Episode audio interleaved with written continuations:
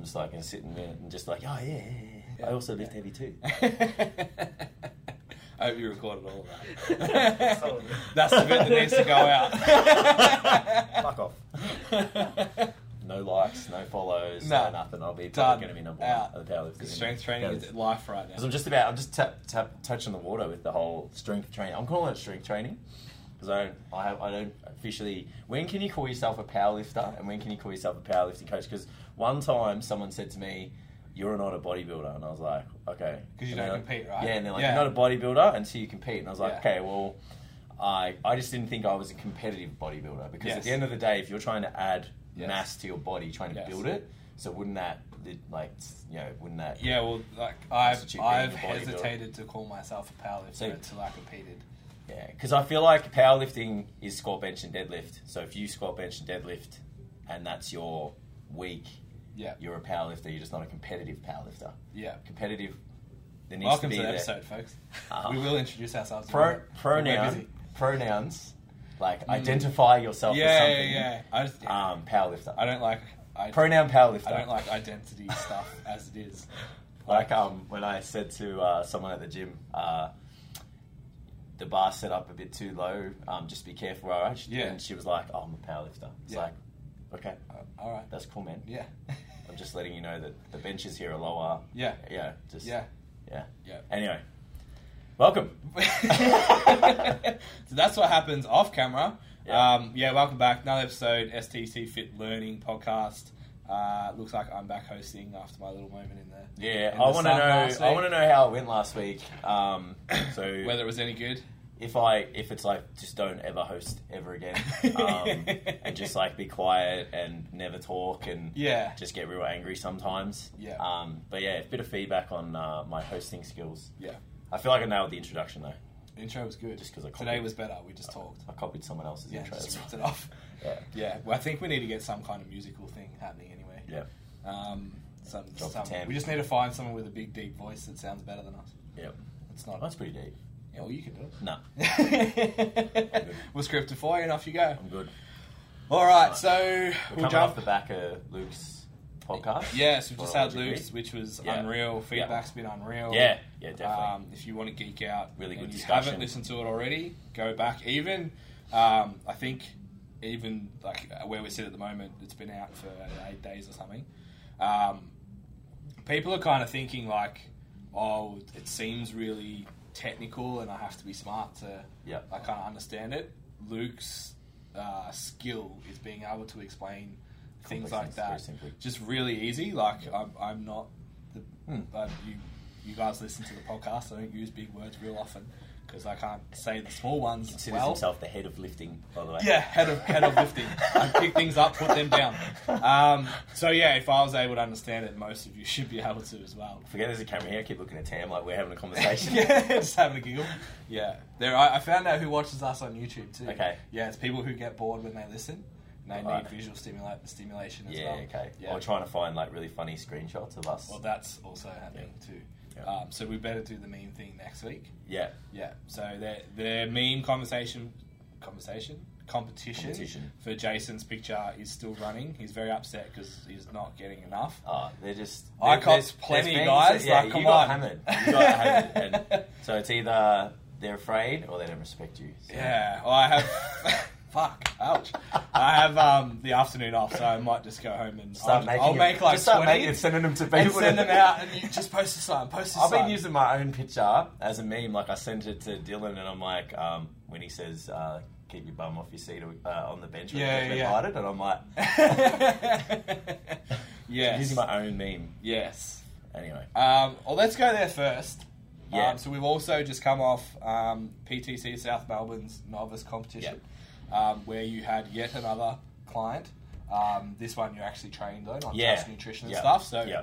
um, first time for you as a coach at a powerlifting meet. yeah, First time for Dylan. Um, not, I guess our lift off is kind of ish a Yeah. novice meet, but Yeah. to get under a real bar in front of a yeah, crowd in and the stuff you environment don't and know. stuff. It's good. Um, how'd you find the weekend? Yeah, the, it was a really good experience. Like I guess um, understanding the responsibility as the coach on the day um, of being, you know, selecting the weights, Yeah. um, having an idea of what they could potentially lift for their second and third attempt, but then being very reactive to Yeah, how they the move. yeah, like if it moved well, and even just like having a quick discussion with them before we select that next weight, you just like you know um, how that feels like. Yep. good. Yep. Um, and then it's like just saying, oh, do this, do this, do that. Yep. Um, so that was good. I, I was probably more nervous than him, um, just because Yeah. I'd never seen him on that third attempt get on under whatever Yeah. that kind of weight. So Yeah, I did. I never showed it, and Yeah, I was yeah. like, "Yeah, you got this, man." Yeah. But deep down, I was like, "Fuck, I hope I've you never got this. seen." yeah, but in Yeah. saying that, um, you know, big Demir behind him, and two guys either side. Um, I was. I, I even said to him, I said, "If you're gonna go for it, I said you've got a guy who can then How- lift like 300 how kilos big behind you." is that human? Yeah. So I was like, "If you're gonna lay it all out here, man, I'm Yeah. like, here's your opportunity." Yeah, so yeah. um, it was good. It was a really exciting day. Uh, he, uh, you know, exceeded expectations on um, on all of his lifts. yeah, Uh, we went like eight from nine. yeah, Uh, he totaled four ninety, yeah. um, and he was you know, about seventy eight kilos. Uh, so yeah, like they don't do like a winner of the day or anything like that, but they do run like a coefficient score Yeah. over um, the whole um, all the lifters, and they had two fights and. Uh, he came second. Um, the guy that came first is, was just as strong as an ox and Yeah. 110 kilos, and he was just a big human. Beast, So, yeah.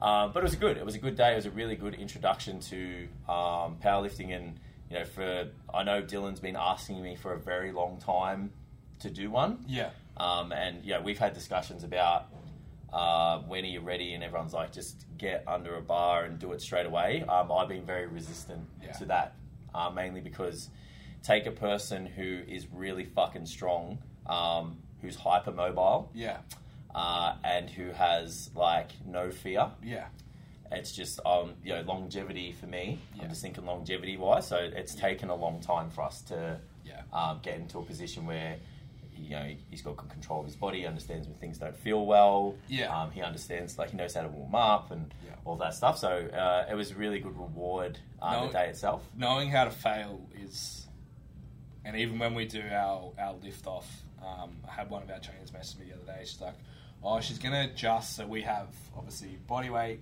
um, squat, and deadlift for the ladies, Yep. 0.5 for the girls, Yep. um, and then 1.5 for the men for squat and, and Deadlift. deadlift, body weight for bench press." So our trainer messaged me and she was like, "Oh, she's only just gonna scrape in," Yeah, and I was like, "Can she fail in position?"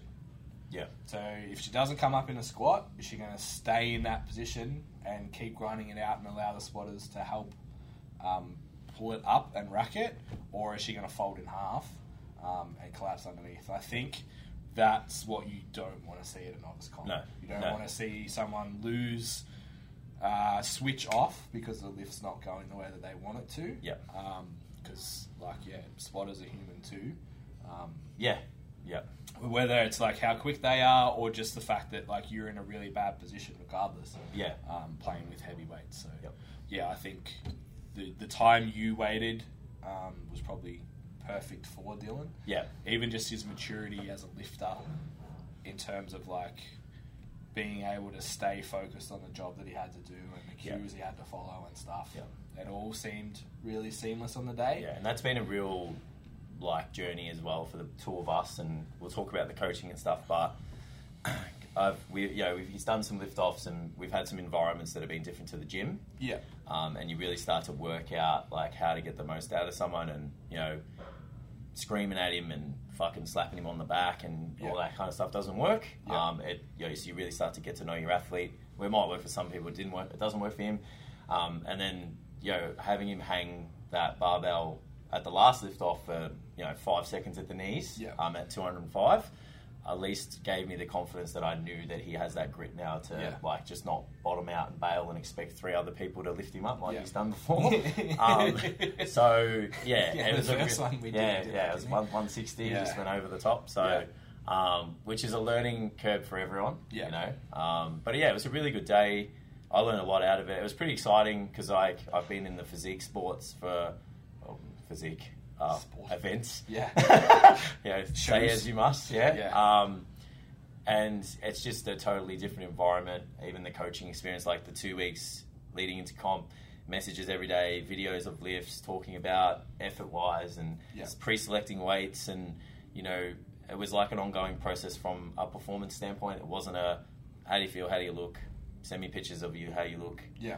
you know, and you don't really talk much about training, Yeah. you Yeah. know, with physique sports. Yeah. I'm going to call it physique sport, um, whether you like it or not. So yeah, it was cool. Um, you know, I'm, I'm always you know trying to better my skill set and get into things that I'm confident I can get myself into. Don't get me Yeah. wrong, I'm not gonna go out and say I'm you know the next elite level powerlifting coach or anything, but it was a really good uh, you know way of stepping into that competitive circle from Yeah. a training standpoint because you Yeah. know do the nutrition programming and the supplementation and stuff. But yeah, it was really awesome just to see the programming come together. Yeah. Um, you know, obviously we work together a lot. You know, I was learning um, just some different principles in terms of how to program and whatnot, things that I hadn't done in the past, and Yeah. you know, uh, seeing it all come together was just really cool. So Yeah, it's interesting. Like when you talk about like that last, like four to even ten weeks.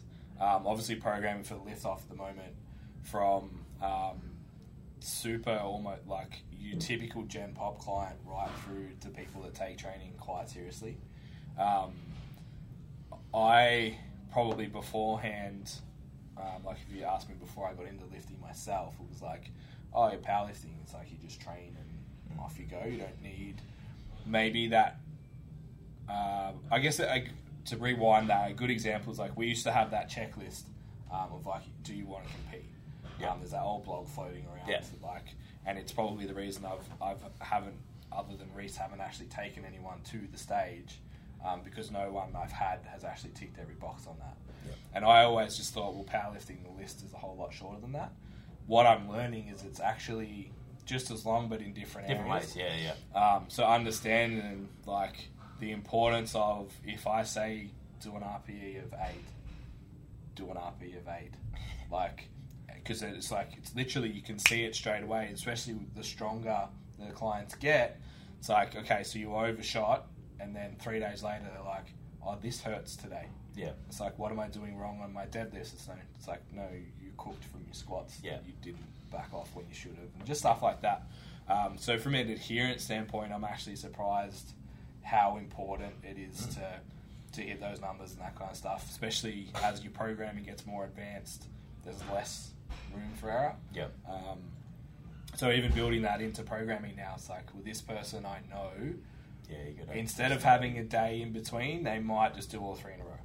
Yeah. Um, and instead of following their RPE, they might overstretch. So it's like almost allowing for bit that. of leeway. Yeah, for Yeah. that certain client, and then some clients that are super adherent.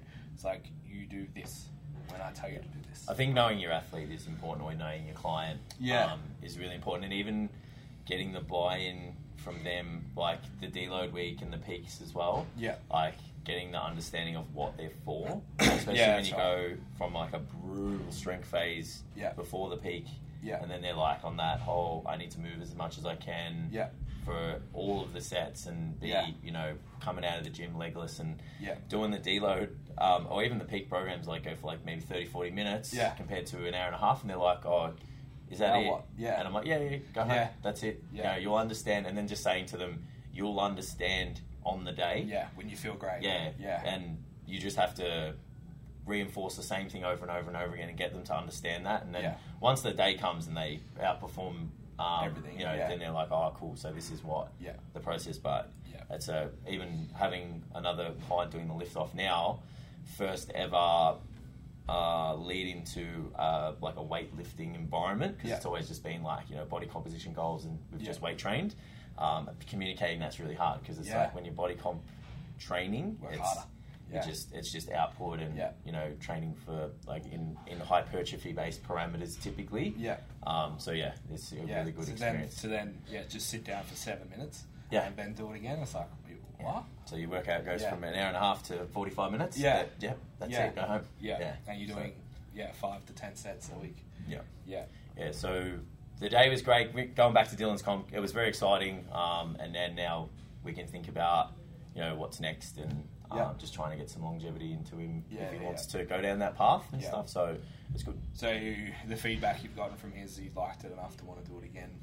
Yeah, well, he's Yeah. pretty talented, especially if we look at maybe properly looking at weight classes in a competitive format. Like, Yeah. didn't even bother about that this time. Obviously, Yeah, it's yeah, not something that you really need to do in an amateur event, but or Yeah. novice event. Sorry. However, now it's like if we could get him a bit lighter, get him into that low seventy. What, what's the li- what's the category under eighty two? Seventy five. Yeah, I think it is seventy five. Well, let's just say it is, for example, Yeah. like you know seventy seven. So if you get him seventy five, then like he's a pretty strong human Yeah. at 70, uh, 75. Yeah. Uh, so yeah, it's just you know, and then obviously working on the the things that presented themselves on the day as Yeah. uh, you know work in progress. You know, Yeah. he got uh, red lighted on his third attempt on the bench press, which he smoked it. It was a technical thing. Yeah. Um, and that's what I said to him on the day. I said, Which we knew.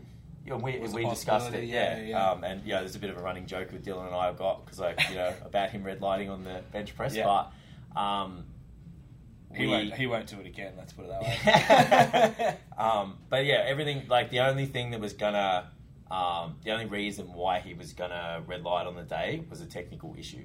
yeah. You know, because he smoked the hundred in terms of speed. Yeah. Um, but yeah, he just didn't get enough heel drive into the ground, and you know that It's- was my biggest uh, concern leading up to the day. All I talked about was that, Yeah. as you know, Yeah. every single thing I communicated to him was about the heel drive and Yeah. keeping his glutes in contact with the bench. Yeah. However, we hadn't bench pressed 100 kilos before, Yeah. um, so you know that's obviously loads going to Yeah. Sometimes accentuate weakness And or you- technical issues. a new weight goes back to that default setting. Yep. Like you forget to talk to yourself through those cues. It's like Yep. that's heavy, that's heavy, that's heavy, rather than like, all right, pull the bar down, push your heels down, those those types of things. So Yep. yeah, So that's the next thing now is just working on those, like off his, on his bench press in particular. yeah, Um, and then yeah, like if he wants to go, we want to set another date. yeah, We're in. I'm in. yeah. Cool. Um, all right. So the next topic we wanted to cover was um, I went on a little bit of a rant last week. Should we do the coaching one first? Uh, I was going to come back to that because we'll tie in with all of this. Yeah, sweet. All right, let's do that. So um, it was basically on the da- couple of days before um, the guys from JPS, I think even Lane Norton, basically jumped on F45 and the meal plan being so restrictive. It's your standard cookie cutter, 1200 calories, drop heaps of weight, do heaps of training type approach. So singled out F45 based on that that was like what everyone was talking about. But the message of the post was for me, for mine was it's not it's not F45 that where the problem lies. The problem lies in the culture that we have as maybe as people outside of say our circle, the rest of population think that still that's what needs to happen to get results. That you have to eat super low calories, do heaps of cardio, um, run yourself into the ground, and do like crazy movements and patterns and all this stuff to elicit some kind of response. So I would like to maybe the point I was trying to get with the post is like, well, how about we start instead of just ragging on this brand or this fad or this whatever that's out at the moment? Why don't we just continue either if you're going to call it out, call it all out, call every single time you see it, call it out. Don't just pick on one thing at that time that's hot. Um, let's actually look at it happening everywhere Yep. is my kind of problem with it. So, if we look at uh, maybe group training as a whole, we see that kind of mentality. We see things like plyometrics, which if you can't accelerate um, or decelerate, more importantly, um, under control. So, what I used to when I used to do plyos, I don't anymore at all. Was like if you can jump and I can, you can land in a fashion that I don't hear your feet then cool, you can jump. Like you've kind of ticked, and everything obviously reference lines and all that kind of stuff as well. But if you can control that deceleration in a point to a point where there's no like shock impact, then I'm cool with you to do that. Um, if you're outside of normal body fat ranges, the impact's too high. Being it, If you're heavy, yeah, if you're just a big human, Yeah, if you're just like heavy. running at the moment for me is hard because I'm just way above my normal weight. So it's just like that's not a good training mo- modality for fat loss.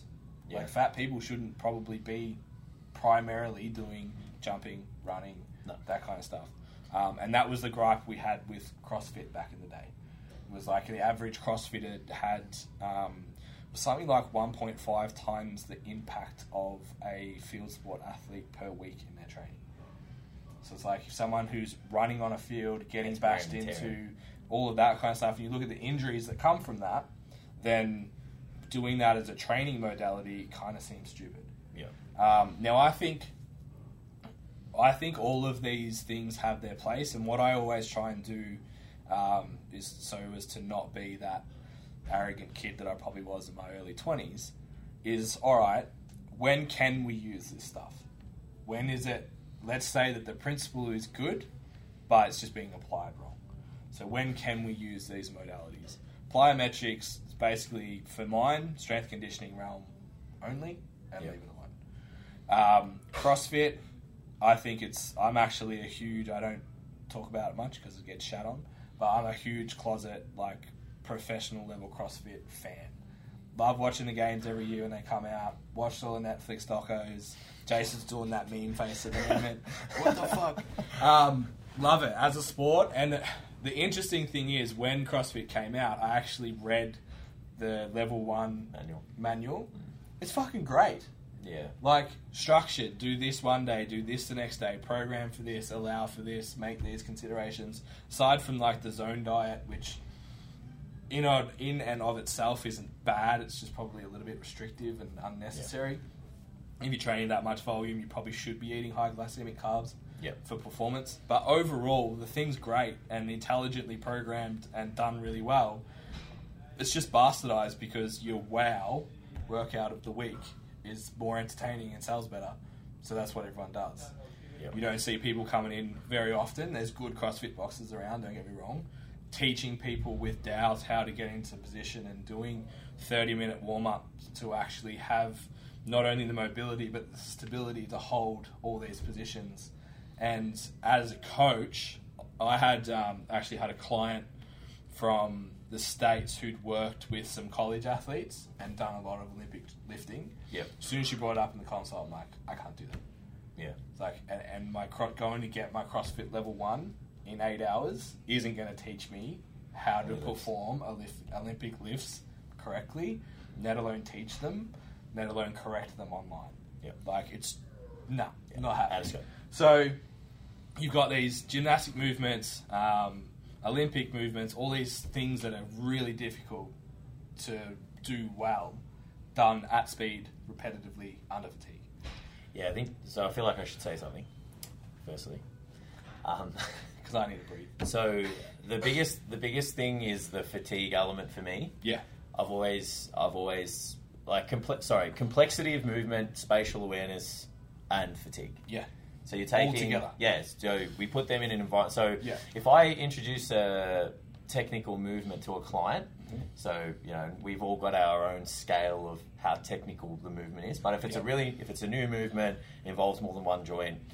In, in my opinion, for the general population who are going to, you know, at some point in time struggle to just sit and stand, Yeah. do all that, it's a complicated movement. Yeah. So then you got to think about the prescription of that. So I'm like, you know, closed skill environment, Mhm. you know, can do it in their own, you know, time and whatever.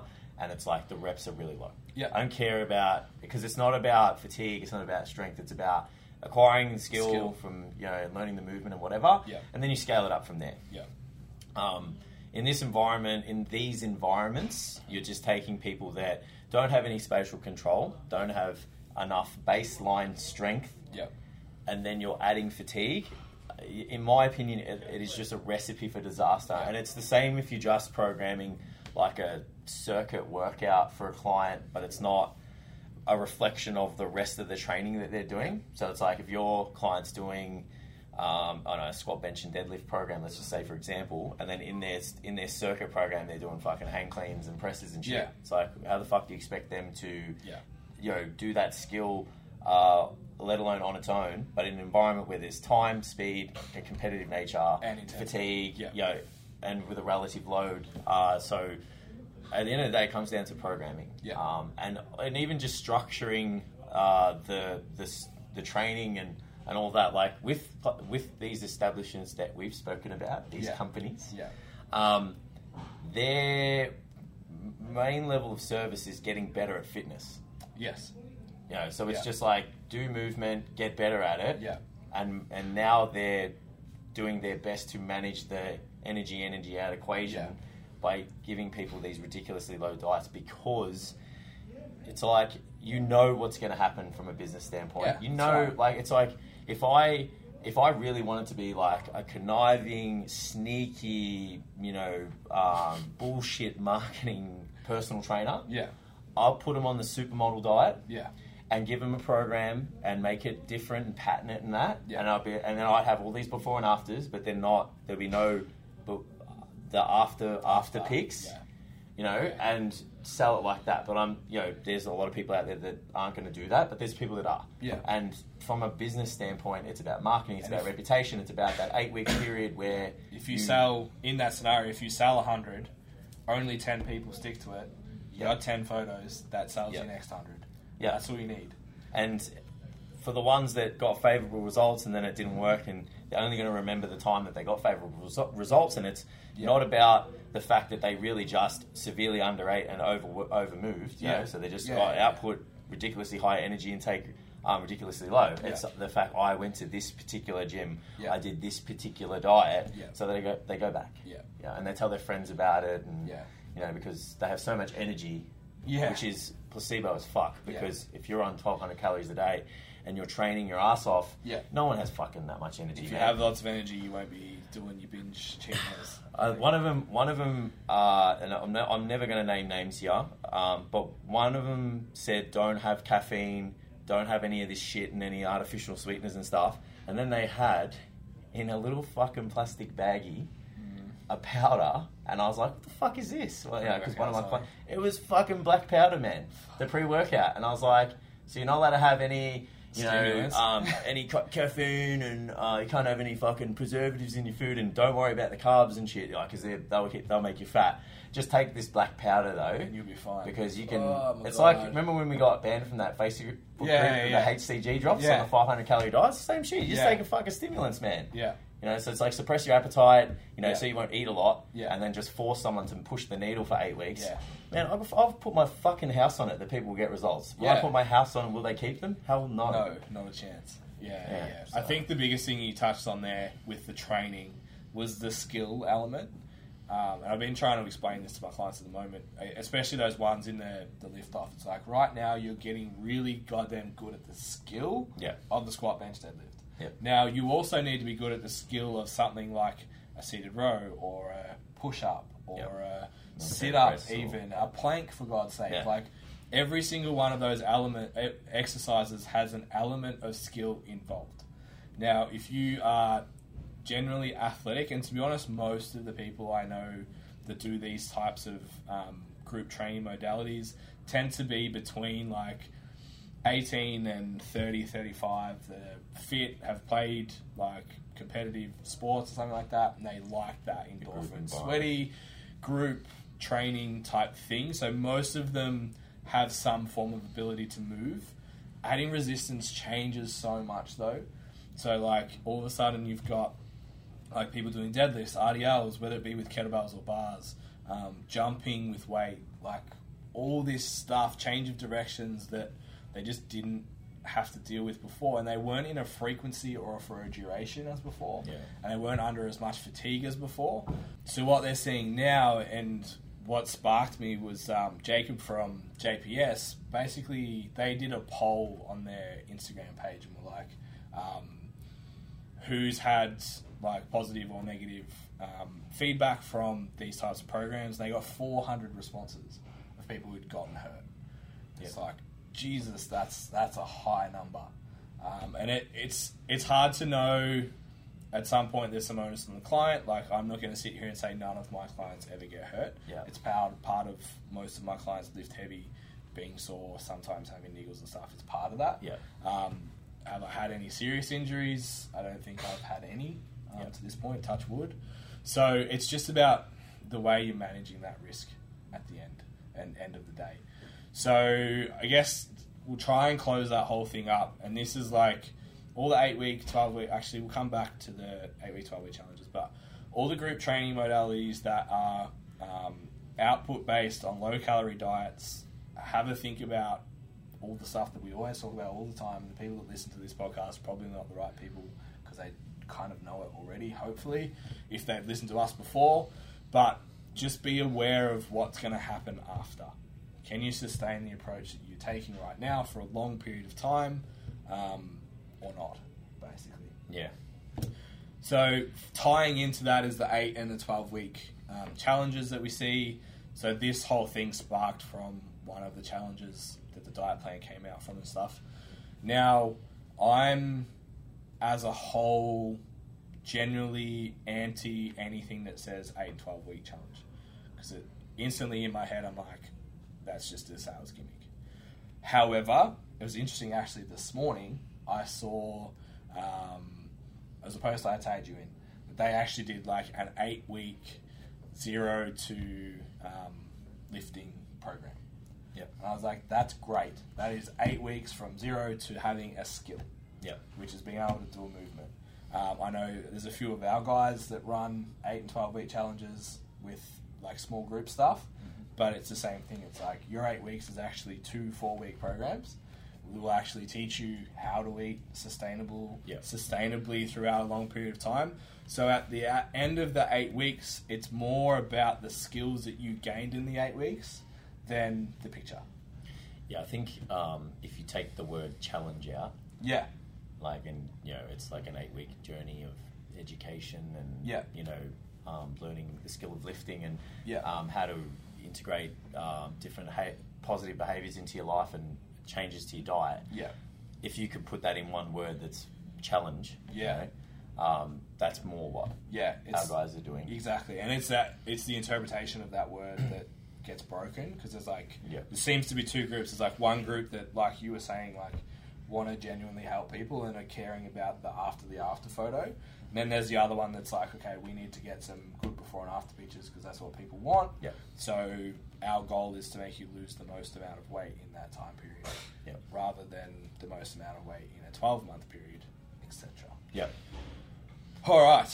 Um, so while we're on that, I'm one to chime in on this as Go for well um, so I don't mind a time frame Mhm. there just needs to be a prerequisite for it Yep. So if I had like, let's use Amy for an example. Understands nutrition inside and out. Yep. Can knows what an RPE ten is, knows Yeah. what an RPE eight is, knows what an RPE six is. Yep. Regularly works out, never misses a session. Yeah. Very rarely if something. Only if life gets in the way, Yep. I can set a six week time frame and go, yeah, cool, let's go. Yeah. And that is 100%. where a, a, a short time frame of you know making things um, really challenging for someone. Yeah. Um, in terms of you know if they want to make positive changes to their body composition over a short period of time, I can do that with someone like that. We're talking about taking beginners. Well, you don't have to reward her for points every time she trains, yeah. So which is where the, other ones go, right? The problem, the problem is you're, t- you're taking people, and we, and it's going back to what we'll talk about before. Is people who don't understand any of this stuff, so they don't have that checklist. You know, you're like Yeah, yeah, yeah. the checklist to compete, the checklist to powerlift. Yeah. There's a fucking checklist to, To get lean. you know, changing your body composition, yeah, improving yeah. your health, and moving it, you know, in, Yeah. a, in an environment of fatigue. And the, most of these people don't have that checklist, so the the eight week challenge is like let's push these people as hard as we can, Mm-hmm. and hopefully they survive. Yeah.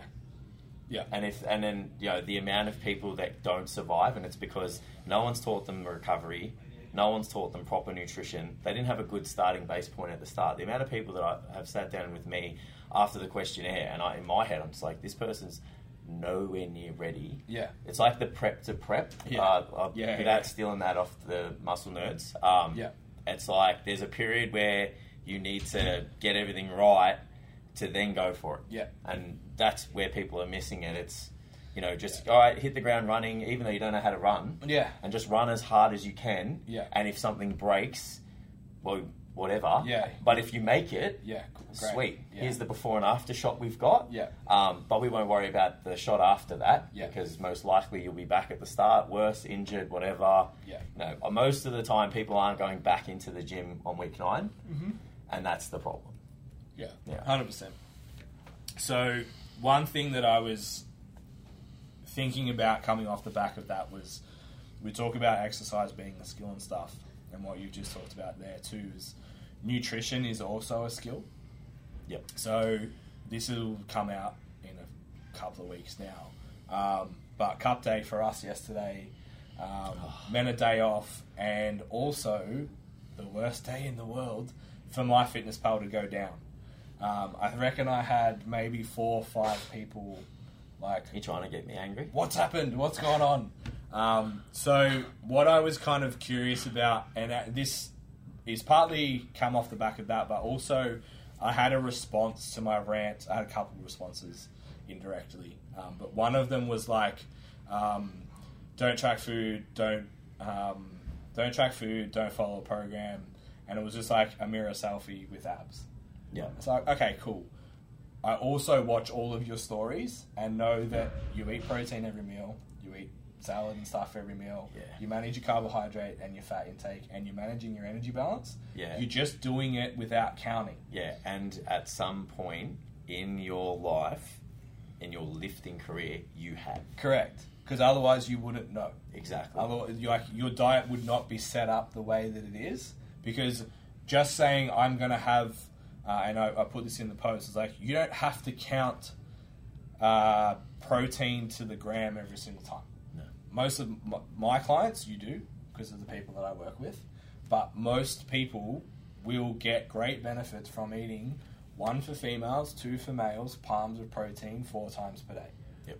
that's tracking macros that's tracking energy that's tracking your food Mm. it's just done without numbers it's the same shit so you get like this pushback of like oh well i don't it's like well, you have and you do and you apply strategies even like It's portion management, even just in the, a different way. the oh I don't eat carbs after six it's like you're still tracking and manipulating energy balance and macro Hmm. intake you You're just, just don't restricting- know you're just that you're restricting doing food it intake which is At like a certain time of the day. yeah, it's like maybe if you knew, you would actually be able to structure that better if you like eating food at night. Yeah. Like, just this, the mentality of the pushback of like, oh, well, I don't. It's like just because you don't have a food diary that you log everything every day doesn't mean that you're not tracking in some way, shape, or form. Yeah. And it also, for those maybe new coming in, you don't have to go to the level necessarily that we talk about to make positive changes. We talk about the best way. What's the fastest way? What's the most optimal way? What's going to get you the best results in the shortest time for the longest period? Yeah. Sometimes you can go back from that a little bit and just kind of manage it. hundred percent. What what people need to understand with nutrition is if you want to uh, adopt a specific paradigm, a nutrition paradigm, there's pros and cons that come with it. Yeah. So if I don't want to, let's use the like I don't want to weigh my food. Yep. So if you don't want to weigh your food, the the drawback of that is that you have to go for these low energy, Yeah. nutritionally dense foods, Yeah. which of course we're going to advocate. But the flip side of that is you have no understanding when you go and have a burger or a Yeah, highly yeah, yeah. palatable meal, which is usually high carb, high fat Yeah. together Yeah. um, and you have no understanding of energy balance, Yeah. and you then you know these meals start creeping back in because there's you know uh, food psychology and you know reactions that- of specific foods on the brain and stuff, and Yeah. you know once you go from these low energy dense foods and start dipping your toes into these really highly palatable foods and aren't tracking your energy balance, Yeah. um, that's where the recipe for disaster lies. So you almost have to like adopt the lifestyle. So it's like if Yeah. you are if you want to ad lib diet, then it is the using your palms as a protein Yeah. source and your fists as carbs and whatever um you uh, whatever you can cup in your hand as carbs, sorry, and your veggies and whatnot. Yeah. But it's like you stick to a group of foods. Yeah, you don't have the freedom that, say, someone like Jason and I Yeah. have in terms of food choices. Yeah, it's the lean meats, Yeah. low fat foods Yeah. because you'll get some fats in the meats. Yeah. Um, and then it's like veggie salads and you know lower glycemic carbs. You Yeah. know whatever that is or means. Means. um, but there, that's the the choice that you've made. And Yeah. then the flip side of that is like if you track your food even for a short period of time, just awareness. Yeah. You know, one of my clients didn't realize that. You know the untracked meal that she was having on the weekend, which I wasn't advocating, but it was just easy yeah. you know, was 850 calories. Yeah. And if you're having 1400 because you're a small human, Yeah.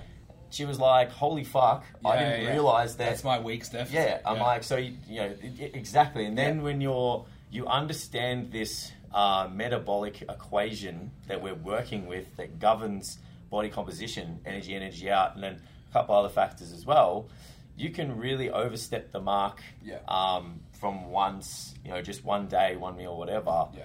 Um, so you know everything comes at a cost, and then eh, like everything, you draw a line in the middle. It's like, well, at some point, someone had to track their food, Yeah. understand what's in their food, understand variety, Yeah. um, understand that there's these food groups over here that are really energy dense. Um, you know, uh, sorry, l- low energy dense, but are very nutritious from a micronutrient standpoint. Yeah. They're going to make the foundation of the diet, but there's other foods out there that are highly palatable, highly calorie dense, um, and you're a fucking liar if you say you don't like a little bit of chocolate, a little bit of chocolate, a little bit of ice cream. I think I put in my um, my Insta story the other day, and the amount of people that laughed at that, Yeah. because it's true, Yeah. um, you know, you, you can bring a bit of that stuff in and still keep it within that Yeah. um, energy in, energy out um, equation that we're working with to, you know, um, improve someone's body composition. Yeah, and just like try not to talk about me because it's all about me. It's the head of lifting. Um, so yesterday, for example, so we're in the middle of moving house, so we have like no food, basically eating out most of the time. Yeah. Um, so yesterday was like we're still unpacking, we still hadn't really grocery shopped yet. It was all kind of a bit all over the place. We had people come over.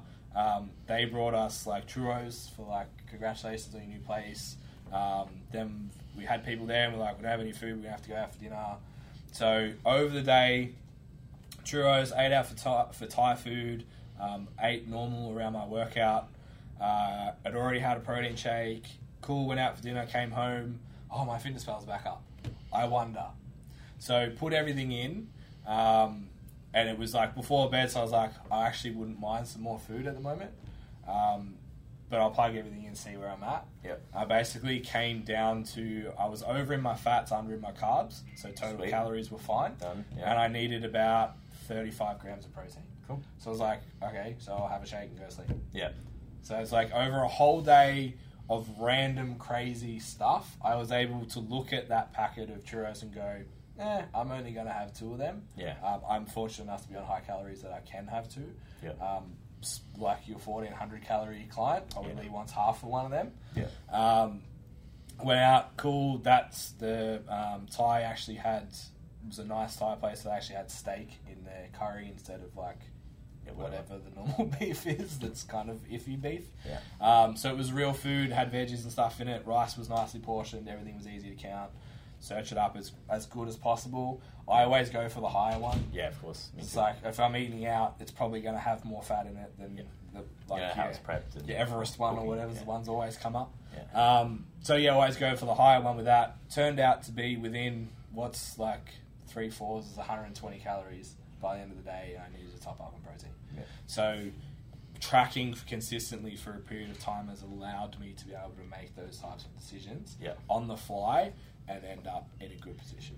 Yeah, so going back to my fitness pal going down, if you if you've been tracking for a little while now and you lost your shit because my fitness pal went down, Yeah. in my opinion, you're you haven't adopted the any any knowledge Yeah. or anything that you've learnt from about nutrition. Yeah. My fitness pal went down. I logged, I just went to log in. I'm like, ah, you know, whatever. Yeah. And I just ate like Food. normal food. Yeah. Um, and then it was Yeah. like, oh, it's up. All right. And I didn't track anything because, Yeah. like, who gives a fuck? It's Yeah, like yeah. one day. Yeah. Um, did I eat like an asshole? No. No, yeah. Um, did I have a protein source at every meal? Yes. Like, you know, all I'm trying to say is when you're when you're interested in your health, you're interested in your body composition. You you should be learning the principles of nutrition and seeing how they apply to yourself because Yeah. you know we can't sit here and say this is how everyone should eat um, because you know people respond to things very very differently but you need to have a really good understanding all right well this is what generally i need to have in the in the diet which is your food and drink and then yeah if you can't punch it into a fucking app like it's all good like still continue to eat and you've got this auto regulatory system Yeah. of everything and food portions is one of them as well like the Yeah. amount of times i've cut a piece of whatever and gone this is going to be 50 grams Yeah. put it on Yeah. 50 grams and i'm talking not 49 51 i'm talking fucking 50 and i can nearly do that every time 15 grams of butter, teaspoon, boom. I wonder how much it is. 15 grams of butter. So that's the that's the next step for everyone. Like for the ones that are losing their shit over MFP, it's like Yeah. take us to take a shift towards mindfulness now. Yeah. It's like try and eat a couple of days of you know Track maybe it- track at the end of the day. yeah, that exactly what I was going to say. Yeah. Like, just see because then you you are learning and Yeah. you're becoming aware of your food. Yeah. You're not relying on an app to support your diet, you know, and, Yeah. and support your eating Yeah, habits. don't don't learn how to clock my fitness pal. Learn how to eat using my fitness pal. Yeah, yeah, yeah, yeah. So that's the biggest piece of advice I can give for them, and um, time and a place to really hit defined numbers. For most of you guys, um, you might do it eight weeks a year, Yeah, you know, twelve weeks a year Yeah. if you're getting super peeled. that was uh, that was Instagram clip worthy. That one. Make note pretty of that, Tam. Note down the time. Yeah. Nailed that. It's pretty damn good. um, all right. So I did post like, how do you track your food? Had probably five responses. Most of them said my fitness pal. One of them said mindful mindful eating, which is what we just talked about. Yeah. Um, and, and that kind of tied into the point I wanted to make that mindful eating comes from knowing nutrition and knowing how to eat, and then that allows you to make positive decisions um, and uh, over a longer time. Mindful eating is not restrictive eating; it's not the same thing.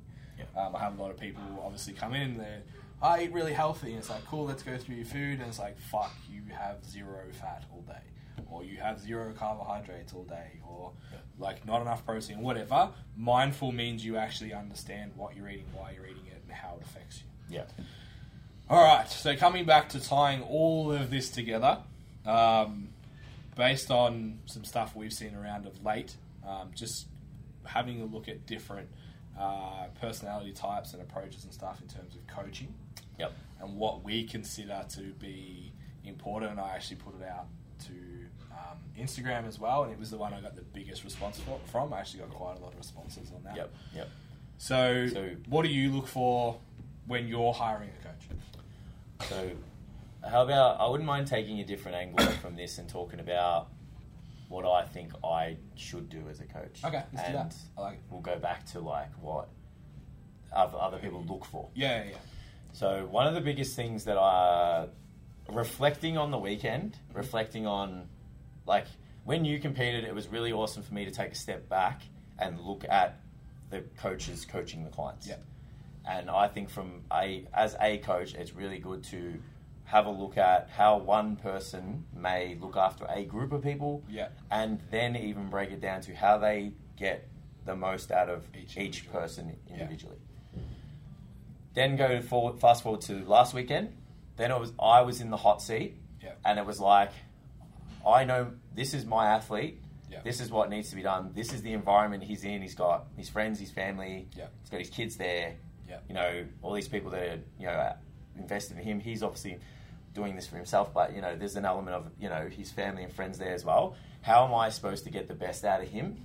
What am I supposed to do Mm-hmm. to facilitate that?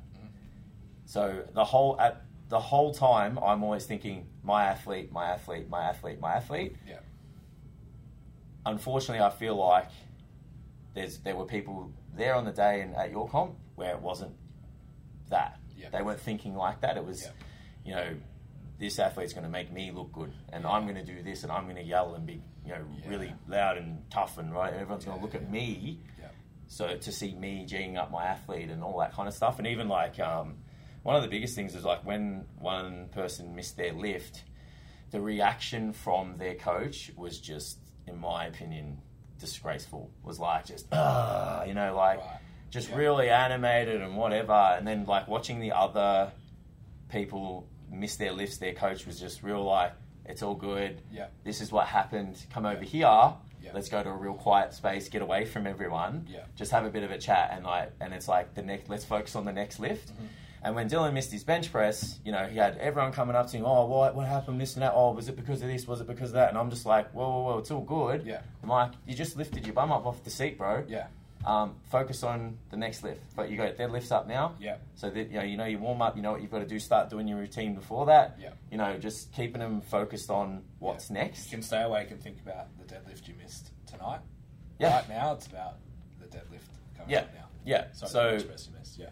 so I think um, we need to, as a coach, you need to understand your role on the day, and you know, even in the gym and and all that kind of stuff. It's to get the best out of that person, and if sometimes it's just taking a back seat and you know just working out. All right, he needs to warm up. He needs to like I you know kn- knowing Dylan like you know I heard someone say to someone.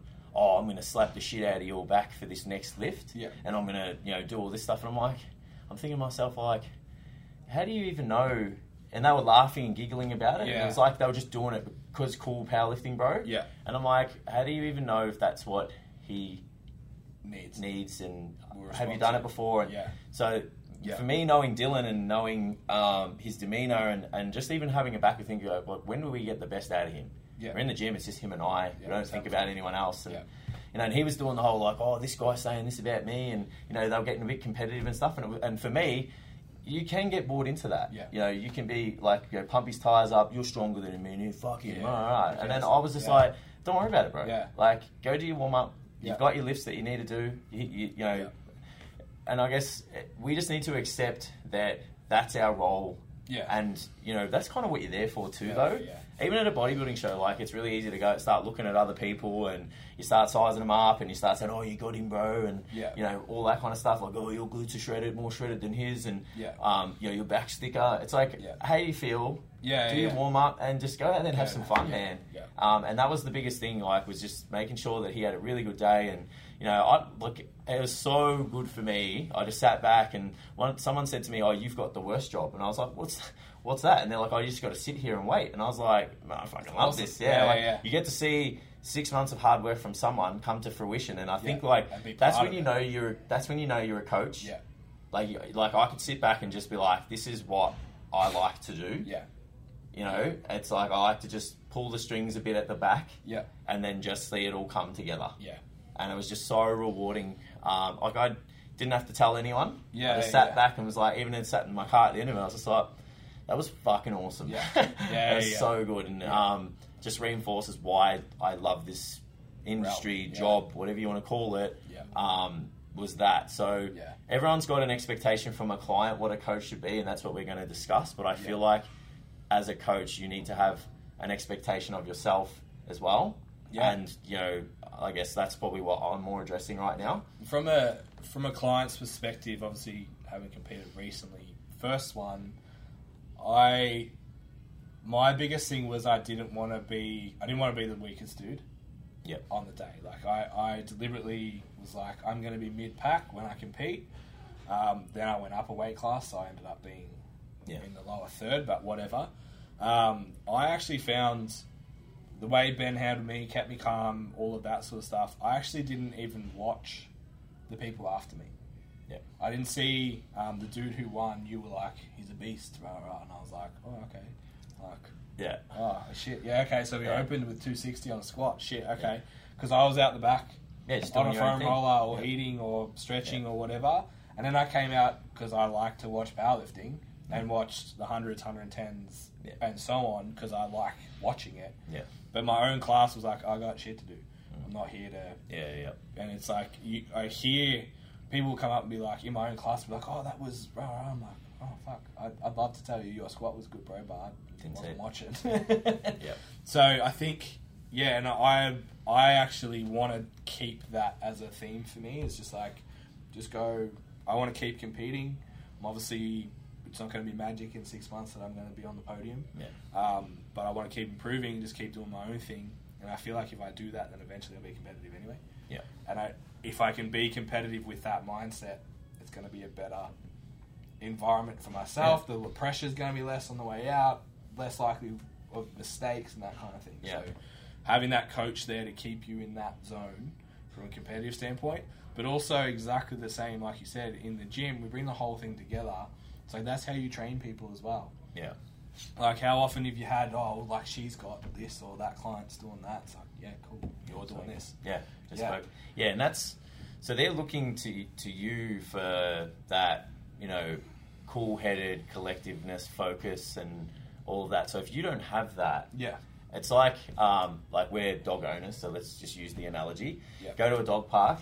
Um, you got your dog on the lead. If you're nervous, Yeah. they're nervous. Yeah. If you're angry, they're angry. If you're Yeah. a bit standoffish, they are. They reflect your behaviour. Yeah. Not to, it's probably a really poor analogy, like my pet and my client, but it's like on in those particular moments, Yeah, it's the same. they're looking for you. Yeah. They're drawing off your energy, your demeanour, your behaviour, Yeah. your thoughts. So Yeah. if you buy into all of those negative behaviours, Yeah. you're enabling them to, th- that person to behave that way too Yeah. and it just takes them so far away from what they need on the day Yeah. um, you're essentially sabotaging them Yeah, and that's not what you're 100%. there for Yeah, and it's it's knowing when what client needs what. Yep. So like just an hour ago, I had a client who loves a chat between rest periods. We get along really well, awesome, and it was just a matter of all right, cool. Her approach we deadlifted today. It was like I want you to step off the platform every time, and then walk up to the platform and start your lift. Because I need you to remove yourself from the conversation that we're having yeah prior to the timer going off, go and approach the bar and do what you've got to do and think about that right Yeah. now. Then we can have fun because if I take fun out of the session, yeah she's not then going to want it's- to train. yeah But it's knowing when to flip and when to flop. Yep. Um, and I think, and I, I don't mind doing it publicly. there was a um, a bench that slipped or something. We didn't actually see totally what happened. yeah Um, a bench slipped out of someone's uh, hand. I so think. the the bar slipped out of the hand Yeah, and it hit the safeties yeah and it hit and him a it, little bit. fell it fell quickly Yeah. 'cause no one expects a It's bar just to fall leave out, the yeah. hand of a lifter Yeah. Um, so Alex Deacon down at PTC South Melbourne um, was his client. The way he handled that situation, Yeah, it's awesome. I looked at you at the time and just went, "He's a fucking good coach." yeah It was like everyone wanted to know what happened. Everyone was staring at this guy. It's a novice comp. Mm. You got a room full of 100 people all turn around like, yeah, "Oh, did you just die?" And Alex just grabbed him straight away Yeah. down to the back of the yeah. gym. no one is Let's yeah. go have a chat. Did that, and then I noticed maybe 15 minutes later, um, dude, I watched the video. Did actually make contact with you. Show, lift up your shirt. Show me. Like, don't pretend you're okay if yeah you're not. fell on. Everything was chilled. Everything was no stress. Was no like, oh fuck, you're Yeah. all right. Oh my god, what happened? It was like everything was relaxed. Everything was cool. yeah Um, put it all together, and then I think he went on to lift for the rest of the day. yeah So that's the kind of stuff that you want to see.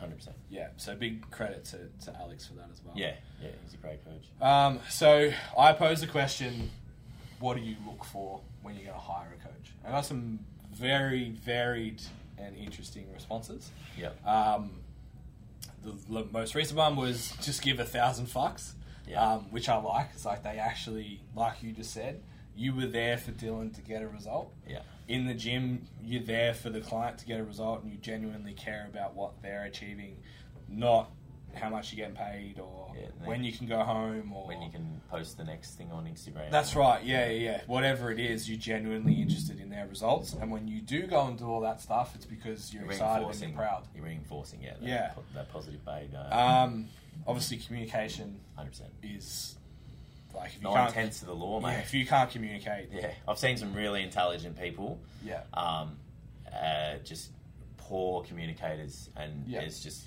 if you don't get the message across, it's going to make things very challenging. yep, yeah, stay online where you can email maybe. Yeah. Yeah, um, this is actually one of my clients, so I'll, I'll take a tick for this one. Um, Science based and personalized. Yeah. So let- maybe we should call it evidence based. Yeah, which Yeah. Just Yeah, so yeah, yeah. we get very I- clear. I, think the more we do this podcast, the more distinct and clear we like to be with yeah, the no, language. Um, I agree with that. 100%. because science is very broad, yeah, um, but evidence gives us an impression to apply things in Yeah. the future. and it also sometimes- allows you to be like, well, my evidence is that I've done it with four other people Oh, and it yeah, worked. yeah. So sometimes evidence isn't always In a based paper off somewhere. science. Yeah, Yeah. that's right. Or Yeah. based off research. Yeah. Yeah, yeah, and even like the um, it being personalized, like Yeah. the depth of which that personalization is is different. Like the way I communicate with this client in particular is like once a week. It's actually pretty direct. It's quite do this, do this, do this, do this. See you in a week. Whereas a lot of my other clients want to touch base every week and Yeah. get feedback and that kind of stuff as well. Um, uh, to the point where I'm almost like at the end of every conversation, I'm like, "Are you cool? Do you need anything from me? Like, Yeah. do you want anything else? Like, there's more. Like, Yeah. Yeah. and Yeah. it's like, no, I'm cool. I'm just going to go and apply myself to this. And to to this person's credit, does every week gets better every week. So that is working.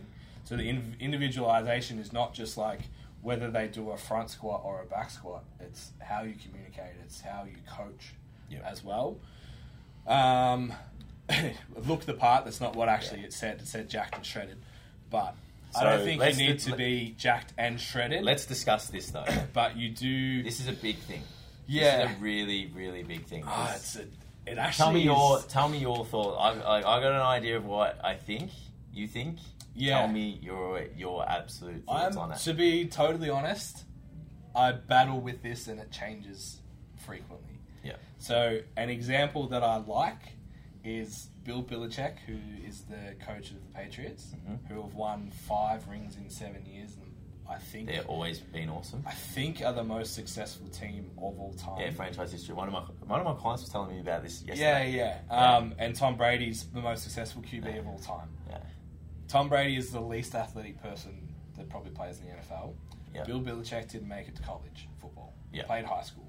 So it's like, cool, here's a fat guy on the sideline that coaches the greatest franchise in the last 10 years, probably in any sport. Yeah. So he never played the game at th that level, but is an incredible coach at that level.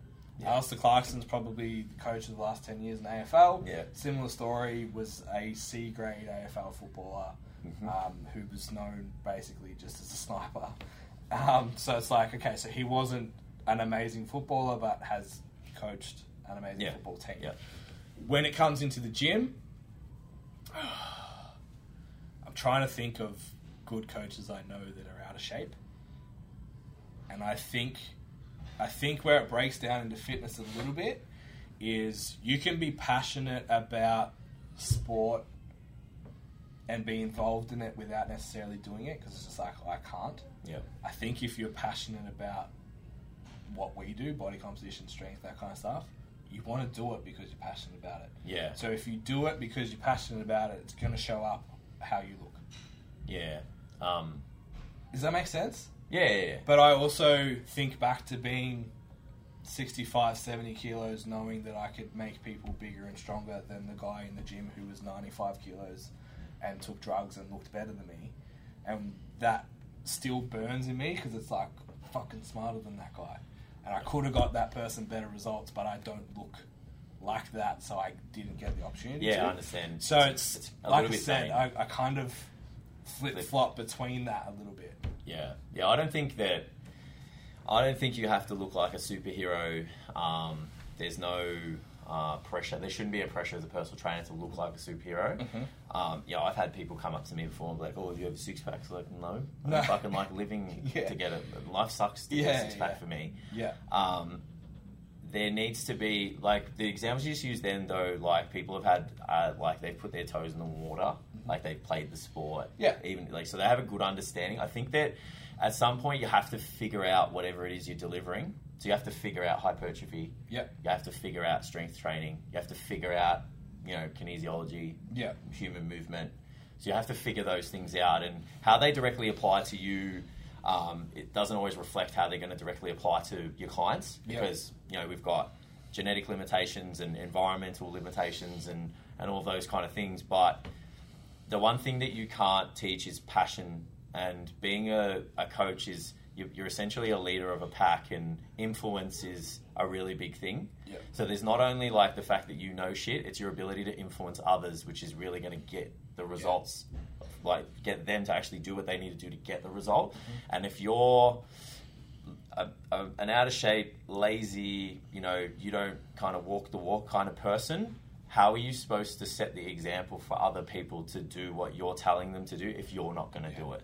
Yeah. So I think there's like a, an element of psychology to it. Like, sure, you're injured, you got a limitation, um, something along those lines is fine. Or maybe like you were at, you know, early on in your career in ridiculously good shape, and then you just went, oh, you know what, I don't want to do Yeah. that anymore, but I want to coach other people. I feel like that's still relevant. Yeah. Um, but it's your ability to be an influencer and figuring out like the methodology to your service and all those kind of things. Like you kind of mesh it all up into a ball, and Yeah. that's pretty much what we're working with. It shouldn't be um, the guy with the six pack or the Yeah. girl with the best glutes who's you know a size six um, is going to get the best results because most of the time they're not. They're genetically blessed and you know they kind of can do whatever and they It works. and they're a good athlete too. So Yeah. they just do good things. They don't necessarily like coach others. So Yeah.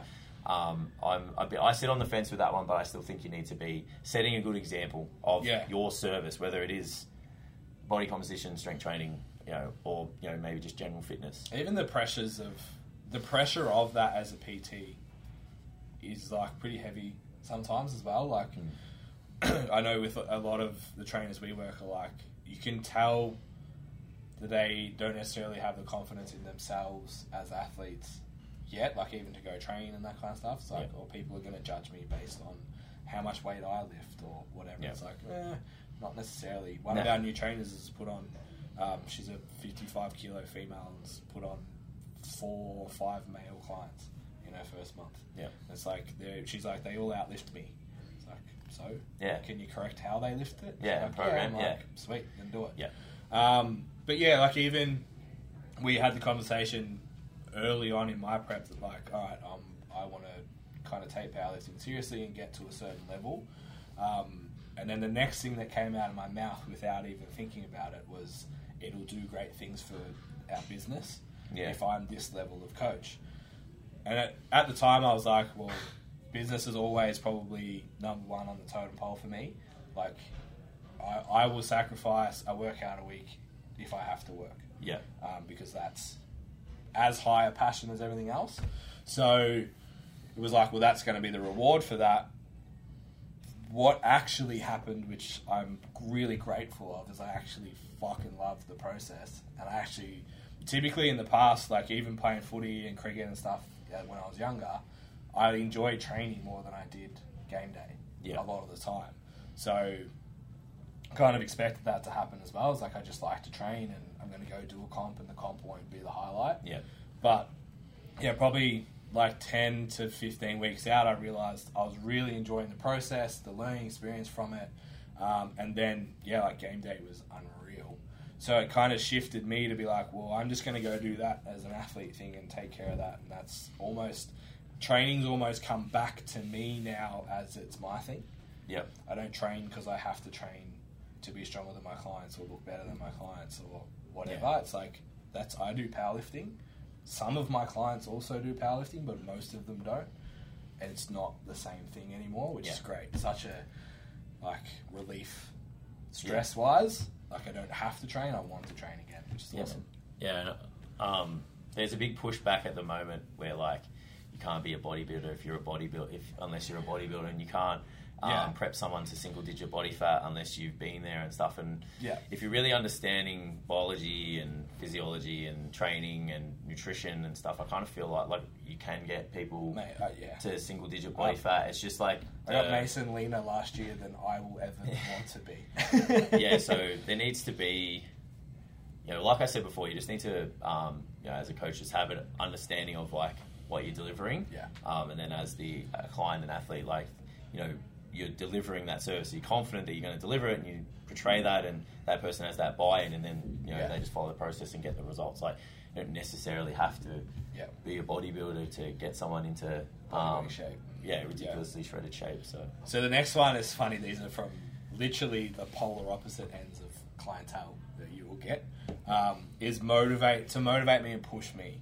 So we've spoken about on the podcast before. that we're not motivational. we talk about trainers. it all the time. Yeah, but it's it's interesting that I think we've been doing it for such a long time. Some of the shit we do, we don't see as motivating that other people do. yeah.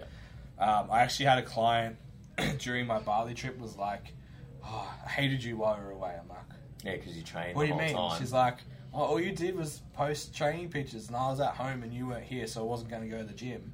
But you were going to the gym on your holiday, so I had to go. I was like, Yeah. okay, so like there's still motivation from that accountability and just like Yeah, I guess- expectations and stuff. I guess when but we think motivate, we think like high five, happy like, clapper, yeah, yeah, like, which we are not. yelling, and just count, counting reps and yelling and screaming at Yeah. people. Um, I Yeah, don't like know. even- we're problem solvers. that that group class mentality of like Yeah, like you running spin around class, you giving hear high fives the, and shit. you yeah. hear the the instructor from like outside. That kind of that's. oh, yeah, no. Um, but definitely push my clients, and they all seem to be motivated yeah, but based Uh, like, on our approach rather than Okay, motivation um, and pushing people uh, can be done in a, a, a variety of ways. Like, um, setting people their workouts to do and their RPEs and you know Yeah. all that like is a way of pushing Motivating. someone, Right. You know, because Yeah. you're like, well, we're scaling up Is it your working? Gotta do- intensity. Yeah.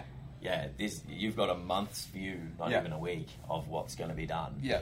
Um, so I guess like yeah, we're just looking at it from a you know like yeah Yeah. like, yeah, which Yeah, yeah, I yeah. fucking am Just not. because we hate them. yeah. Oh man. I went to. I remember like uh, one of my clients like hit a PB in the deadlift fight, and I almost went to high five her, and I'm like, Nah, nah. I'm not doing I went it. to it and I put my hand back Yeah. out, and just like fist bump, like good job. I will. Like, I will hug Yeah, yeah. before I high five. yeah, yeah, I don't know. I don't know. I was just like, I kind of thought of that conversation. I'm like, I don't want to be the high five trainer, and I'm just like, Yeah. fist pump, like, Yeah. well done. Like, Yeah, yeah, I- yeah. it's not that I don't like to celebrate it. I just don't want to be the Yeah. you know run around the gym like everything's awesome Yeah. kind of person. um, Because it's not. She's hard sometimes. Yeah, Yeah. and I and I'm just figuring shit out for you as well. Like I'm not Yeah. always going to be that overly excited um, every day. I'm just not that kind of person. Like Yeah. I'm not a Imagine how overly. exhausted you'd be at the end of the People day. must think I'm so like just like angry. and, Doesn't like, follow sad. anyone back on Instagram. Doesn't Hey, want ah, to. here we go, here go. Doesn't like high fives, it's just Um, but Yeah. yeah, it's I. uh, You're looking at you look, when like the way I'm looking at the client is like I'm trying to work out what's happening, and to do that, I can't be you know just Yeah, yelling out reps, cheering. rep, yelling Yeah, out reps yeah. for the sake of it. Yeah. And sometimes I just think like, I mean, she was ne- she's never going to watch this, so I'm going to say it. But it's a really big learning experience for me. Was like I was trying to motivate my wife at now, who wasn't my wife at the time. Um, and I was like, yeah, yeah, you can do it, babe. and she turned around and she's just like, would you just fucking shut up? uh, and I was like, what? And she's like, all I can hear is you just blah, blah, blah. She's like, I need a focus. Yeah. And ever since then, I've just been like, well, that's true. Yeah. I've like, I'm telling these people to like, you know, claw the ground with your this, feet, do three this, points do this, contact do this. feet, Yeah, pre-tension legs. Yeah. You know, take a big deep breath. You know, depress your lats. Like, and here I am going, Logan, let's go. Yeah, one, yeah. two. So then, like, I think for me, that's probably like the Yeah. biggest influence of not being that. Like, come on, let's go, PT. Yeah. So it's not that necessarily like I'm an extremely salty human being. Um, I've just, Just doesn't learned from work. experiences. Yeah. Yeah. So I know that my wife will never hear this unless Tam cuts it up and sends it to us. One way to throw him under the bus. uh, let's talk about the next one. So I'm a big believer in confidence, Mhm. um, providing that you know someone talks the talk and walks the walk. So yeah, so confidence and bravado are not the same thing. Yeah. Yeah. so, so being confident is like what we're talking about. Like we, you can probably hear us both coaching you in the gym, but it's like with cues and direct and saying shit that's important, not making noise for the sake of making noise, not Yep. strutting around for the sake of strutting around, not high fiving, back slapping, hooting and hollering for to present to be confident Yeah. because like we've been doing this quite a long time and I, I know you are and i feel pretty confident in my ability to get my clients results Yeah, yeah. So I guess I, I was more thinking from like that initial consultation with Yep. the person. However, Also I important. get what you're saying, like Yeah. the way someone carries themselves in the gym. But you know, I think like if someone's like inquiring with a coach and they are interested in you know going through that process, um, the confidence is a big thing. Yep. And I say this a lot, but the first like I had I have I had knee surgery as you guys know, and the very first time I sat down with a surgeon, use this example a lot yeah was you know had the MRI, snapped ACL, whatever, needed full knee reco surgery, whatever. Um, and the guy was like, "Oh, yeah, we can do it. Oh, you know, I'm not too sure what's going to happen. You know, um, we're just going to have to see how we go and this and that." So I kind of went out of it like, "Fucking, is my leg going to fucking fall off?" Like, I didn't really walk out of that, you know, Confident, being yeah. very confident that the surgery, which was supposed to help fix it, Yeah. was actually going to fix it. Yeah. So it was kind of like he wasn't that confident. I was in year twelve. yeah I kind of need to study yeah you know, and do VCE and whatnot so I Yeah. can get into uni. So I just kind of put it on the back burner. Then, you know, got to the point where I just had to get it done. Too many Yeah. things were getting in the way. And then the next guy, it was just like MRI, looked at it, was just like, yeah, mate, snapped ACL, no worries, we'll get it done for you. You know, when do you want to do it? and he was like, do you want to do it Monday? And it was like Thursday. And I was like, fuck, nah, man, I can't do it Monday. Like, Yeah. I need, I need like a week to prepare myself yeah, yeah. mentally, you know? Yeah. Um, so he's like, yeah, all right, we'll just do it next Monday then. And Yeah. I was just like, mate, this guy's a fucking beast. Yeah. Like, you know, just Yeah. ready to cut me open and just sew me fucking ACL back up like Get it in done. four days. Yeah. Um, and that that's been a really big lesson for me. Yeah. Um, and it's the same like when I sit down with a client. It's not I'm not trying to put on a show. It's just Yeah. like what do you want? Like you know, what are you after with the training? Yeah. Um, does it align with what I do? Yeah. This is how Yeah. things work. This Yeah. is how I do things. Um, and it's like this is what you can get. These are the services that are available to you. Yeah. And like I've even had situations where this like people have been like, I've got two other consults with other trainers. Yeah. And I'm like, yeah, sweet. So just um, like we'll just go through this today. Um, Yeah. I'll show you how I'm going to do things, and then you know if you want to go off and um, have the consult with the other two guys, and then just make a decision from there, it's fine. Yeah. Um, and I really feel like that's a big thing as well. Yeah. It's just like have the confidence to back yourself. It's not like, you know, people sometimes they might um, misplace that with arrogance, No, it's, and that's but what, it's a belief that's in what- yourself.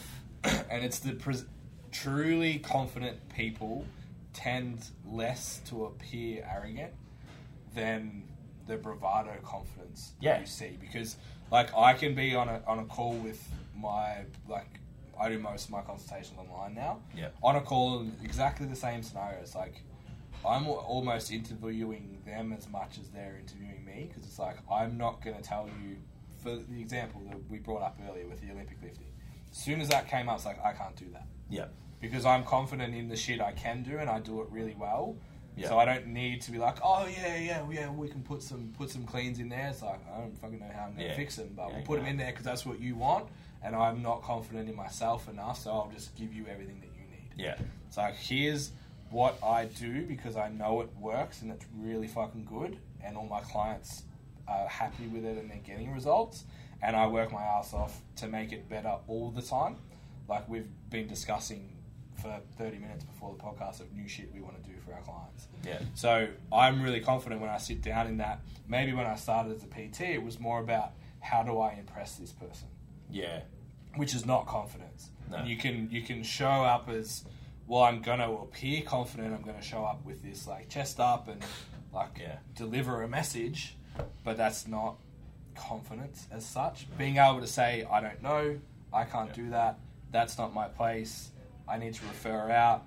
All of those things show me that a trainer's confident. Yeah. And I guess like if it does sit in a line with what you do, just back yourself to, to get it done. Yeah, yeah, Um, Which and is e why- even like uh, as we we know a lot of PTs and stuff listen to this. One of the things that tends to come up is that like, oh, someone's trying to poach my client. It's like I Yeah, good no. luck. Yeah. Like, yeah. I'm not. I'm not. It, it does I'm not not, concerned about that, Yeah, it's yeah. not a it's not a thing for me, and I hear it from particularly the newer PTs or this person did this, this person is like so. yeah. Like, is your client happy? Yeah, then who cares? Yeah. Pretty much. Like I, I have um, cli clients will message me when they get like a new person started at the gym. They're trying to give away like free sessions, or they call them or whatever. They're like, oh, I just thought I'd let you know. It's like, yeah, whatever. Yeah. Like, let them try. You Yeah. going are you going anywhere? yeah. Oh, yeah. no. Are you It's gonna like, go? Well, no. All right. yeah. All right. I'm not concerned. yeah. Yeah. So the last the last two that are on there, um, like we've spoken about passion before, um, that you can kind of see that. Yeah. I feel like you Yeah. know, yeah, and if you are working with someone or even about to, like you can, it's very i- like identifiable Mm-hmm. to, to see if someone is absolutely passionate about what they do. Um, so that's a big one.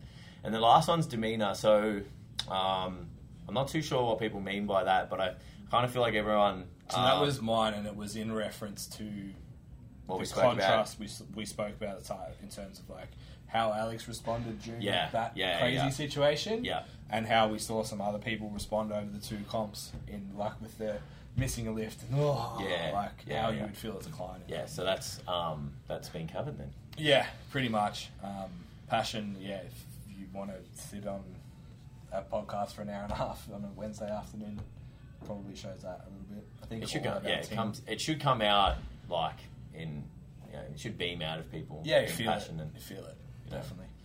all right, are we gonna There's do one. the yeah, may as well. squat bit? All right. Yeah, let's keep it short. Yeah, we, we won't, got, I got 15, I got thirteen minutes. uh, we won't delve too deep. We Okay. only got six on the clock anyway. So one uh, client asked me, and I've spoken about this with um, you know someone else as well.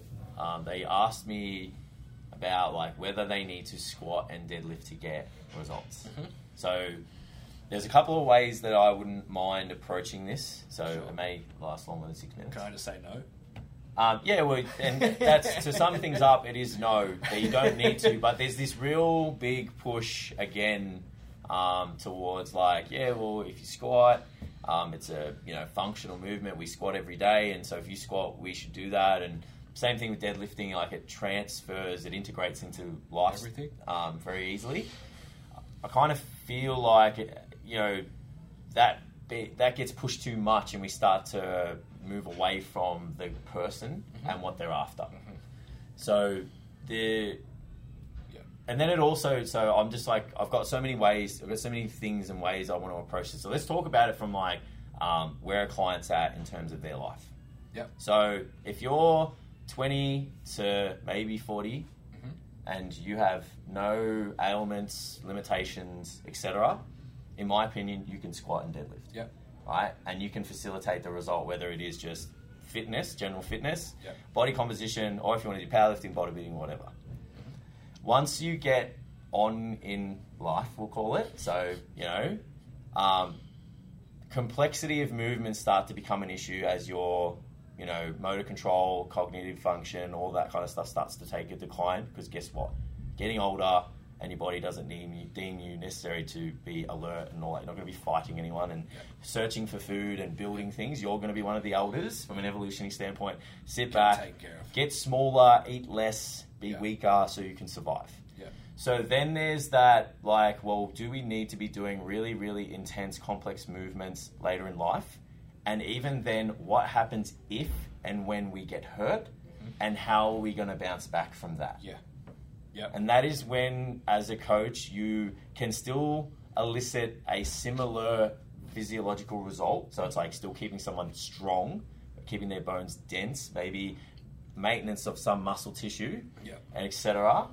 Later on in life, just with a different style of programming Yeah. and a different approach and a, a a shift more towards like machine work and Yeah. very simple guided motions and stuff. And it's not that you're an inferior athlete or your coach is shit and he Yeah. doesn't know how to coach lifting and stuff. It's like Yeah. a natural progression because they really give a fuck about the fact that in 6, 12, 18 months' time, you're still going to have a good quality of life. Yeah. But there's just still this like imposing demand on um, everyone who walks into a gym that they have to squat, they have to deadlift. Yeah. And, you know, that's what you need to do to get results. Strength is as much as we talked about fads earlier. Strength is kind of that at the moment. It's kind of like the thing. Yeah. Everyone's on to strength at the moment.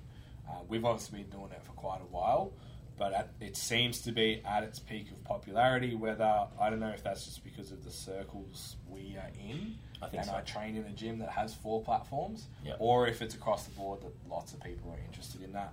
Um, like my physique guys won't deadlift from the floor and like heavy squat every program. They Yeah. may do it sometimes. I like my program now has no deadlifts from the floor. Yeah. Um, I got hex bar stuff and high bar squats. So it's like no, you don't need to. Even Mm. as a power lifter, be doing them all the time, and they're prerequisite lifts. Yeah. So to think that you need to to improve your basic levels of health, body composition, muscle mass, fat mass, coordination, you don't have to if you are so so to answer the question in Jason's style, um, do you have to squat and deadlift to get, to get results? No. No. If you can, you probably should at some point. Yeah, and there's there's no prerequisite of like that you have to squat and deadlift anyway. The only thing is in a powerlifting uh, setting, Yeah. uh, to get muscle to gain muscle mass, it's a stimulus on the muscle in itself, Yeah. like the actual muscle you're targeting. Yeah. Um, so it doesn't know you're squatting; it just knows movement, planes of motion, like quads is flexion of the knee, Mm-hmm. Yeah. um, for example. So it's you know again comes down to logically putting together a program, and if it's fat loss, it's you know management of energy balance. If it's some form of aesthetics, it's the maintenance of both things just discussed. Then, if it's Yeah. a strength thing outside of a powerlifting setting, yeah. it's moving weight from A to B in a, s- a controlled setting and progressively overloading it. Yeah. So I don't I just don't want these like a lot of the people that are asking and the, the um, you know the people that have uh, brought it up have some form of physical ailment and cannot do it Right. Yep. and then They it don't. makes them feel like I know that the pressures and you know like the whole talk about how much do you squat, how much do you Yeah, bench, and yeah. all that. makes them feel like they need You might to do it. You might get a few less likes on Instagram, but Yeah. like uh, outside of that, there shouldn't be a pressure in like internally that you Yeah. need to do those movements because you can still get results yeah, yeah. The only outside of it. the only thing, and it even talks about that like that older population and stuff. Should an older population be doing heavy triples? Should that be their target? Maybe not. What interests me though is if you're able to. Is that rain? So yeah, if the podcast has just gone crap audio, it's actually rain on the roof.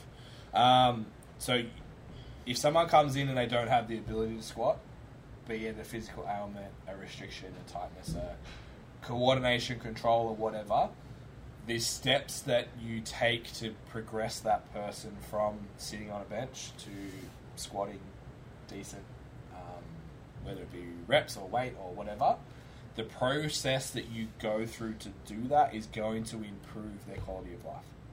So if they have um, something that you can fix inside your scope as a PT or working with an al- allied health professional. So, for example, everyone with like kyphotic, rolled shoulders, um, terrible glutes, terrible hamstrings. So we get lower back pain and we have um, poor posture, Yep. neck aches, all that kind of shit. If you can improve someone's thoracic extension and mobility, their mobility through their hips, maybe their mobility through their ankles, all of a sudden they can head check in the car again. They can put their shoes on again. They can do all these this stuff based on your knowledge of being able to progress someone through a squat. yeah, So there's definitely benefits to it from that side as well. Does that need to be heavy threes? Hell no. Like it's Yeah. a skill acquisition thing that you progress over time. Um, does it need to be in every phase of training? No. Is there other movements that's going to improve all of those things? Yes. But it's maybe it's a good baseline to say, well, if you have a nice proficient back squat, you can probably do most things in life. If you have a nice proficient deadlift, you can probably do most things in life. You just don't have to do them at a high intensity frequently to get results. yeah. Even so, that's that is very relevant. Even on the flip side of that, if you have an an, an ailment, limitation, a chronic injury, there, you can still achieve those things. Yeah. They just may not be done through a process of improving the back squat or Yeah. doing the deadlift, and it's Yeah. more. We just want. I just want to push that um, that you don't need to do them. Like you Yeah, can still yeah. be 100%. strong. Yep. You know, without hey, you know, if you've got uh, you know bulging discs Yeah. and compression of your spine is you know Yeah. um, causes pain, and you've identified that any compressive movements of the spine um, you know, Flare it really up. flare it up. Don't do that. Then let's find what's your goal. My Yeah. goal's to look jacked. Yeah. Okay, Yeah. that's not a that's not reflective of Yeah, how yeah. you squat change, and deadlift. Change where the weight is. Yeah. Like, Another it's a one of my different pattern. clients says degeneration of the um, like pelvis um, just from old age and arthritis. Yeah. Um, like rheumatoid arthritis. So it's like, well, um, n- yeah, you can't deadlift, Yeah. you can't squat heavy. Yeah. So, but we can still do other movements, and you know they can they're- like she's still strong body Yeah. weight pull ups, all those kind of things. So Yeah. you can still facilitate things other ways. It just takes a very logical approach and to not think about what you can't do, think about what you can, Can. do, and 100%. you know move on from there. So Yeah. I guess that's probably the best way um, to, to close things up. Yep. So at STC Fit Learning, at STC Fit on the Instagram, same on Facebook and YouTube. Yep. Uh, five star reviews for the iTunes. Yeah. Um, can you do? I don't think you can do anything on Spotify other No, than I listen think to so. it. Just uh, also, we would love even more really than the the reviews is actually like a screenshot into your Instagram stories. Tag us. Um, we'll give you a share and a shout out as well Yep. because that seems to be the best way to get our Yeah, episodes get the out reach. there. Um, the Luke, the Luke one, Luke Tulloch one actually blew up just from him kind of doing that and a few of his clients. So we really appreciate if you guys could do that while you're listening. Um, JG Physiques underscore Yep. at Ben Scott SC. Um, what's Tam's at Tam Vibes? If you want to see some photography stuff, Yep. Um, yeah, See you next time. you will. Ciao. Bye.